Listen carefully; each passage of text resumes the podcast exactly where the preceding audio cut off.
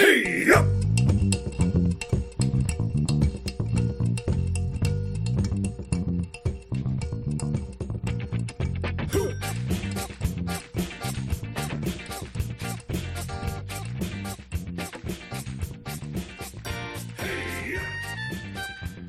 Hello, and welcome to the Varmints Podcast, special month of National Podcast Posting Month shows. A frog a day. We're not animal experts, but every episode we're going to do our best to educate ourselves and you, the listener, about all things that creep, crawl, slither, fly, jump, hop, and swim on the planet, one animal at a time. Varmints Podcast is on all the social things, and you can find a list of them at linktree slash varmints. That's L-I-N-K-T-R dot E-E slash varmints podcast. Or use your very favorite search engine and you will find us.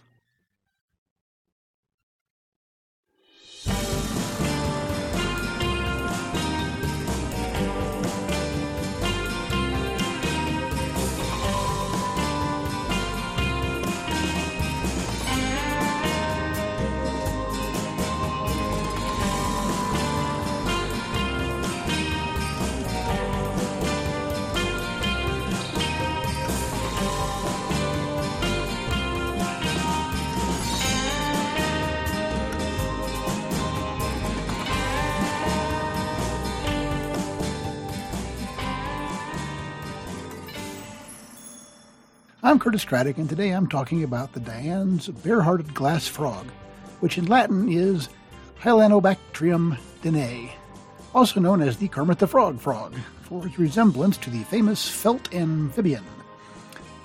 Kermit the Frog first appeared on May 9, 1955, in the premiere of WRC TV's Sam and Friends.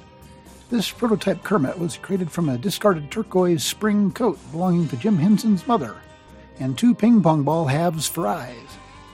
Diane's bare-hearted glass frog, on the other hand, was discovered and announced in 2015, though presumably the species been, has been happily frogging around in the forest for many thousands, if not millions, of years. It was named in honor of the discoverer's mother. So where are they?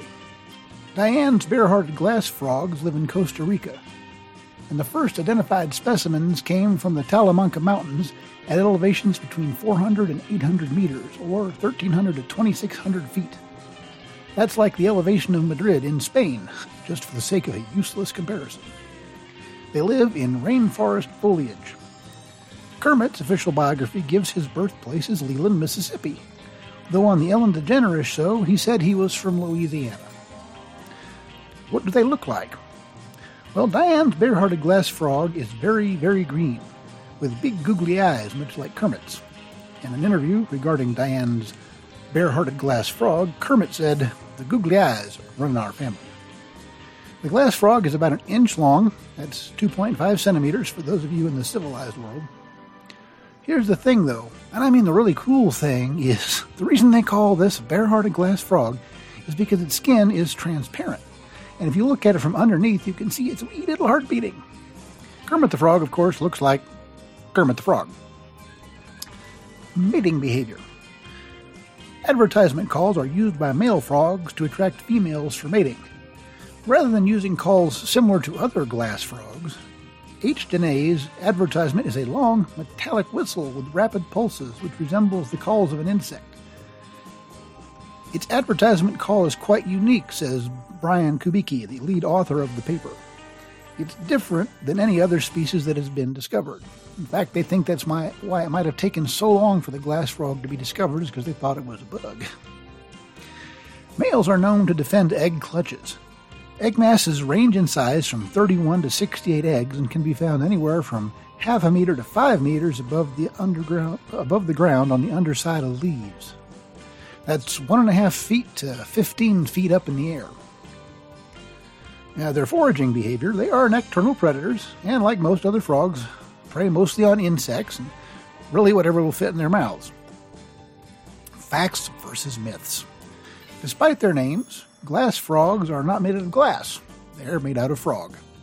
This show was produced by Donna Hume on lands belonging historically to the Ute, Cheyenne, and Arapaho Native American tribes, with intro music by Infomercial USA and bed music by Travelers of Time.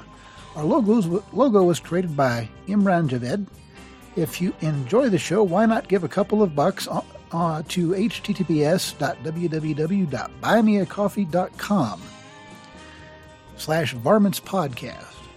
90% of the proceeds go to the Wild Animal Sanctuary in Keenesburg, Colorado. So it's another way to be nice to animals. So thanks for listening and be nice to animals.